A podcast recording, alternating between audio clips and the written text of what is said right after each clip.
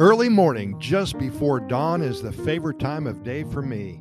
This is when I set up the chorreador, spoon some Costa Rica coffee grounds, and the sock hanging and affixed at the top of the frame. The hot water is poured through, and my coffee cup stands eager and ready for the golden nectar to flow. An aroma of loveliness fills the room, and life is good again. This is indeed an integral part of the Pura Vida lifestyle, and it never goes away. Sitting here once again, coffee cup in hand, rested on my knee as I contemplate another one of the hundreds of good news stories we share with you each and every year. Today is no different. Today, the farmers market comes to mind, a social event with amazing results.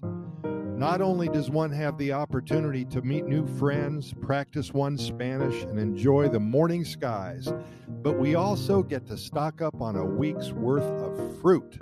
I always attend the Santa Ana Fruit Market on Sunday morning. Santa Ana is just west of Escazú. Every town has its own farmer's market, and I know you have a favorite one as well. So many fruits and veggies available, freshly picked, so vibrant in its colors. Fruit compared to those I remembered in the USA sells for pennies on the dollar.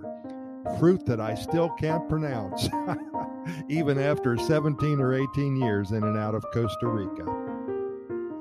I love to try a new fruit every time I attend this weekly event. I search online for some recipes and I have fun throughout the following week, inventing good things to eat and finding dozens of ways to enjoy the bounty that Costa Rica provides us each and every day.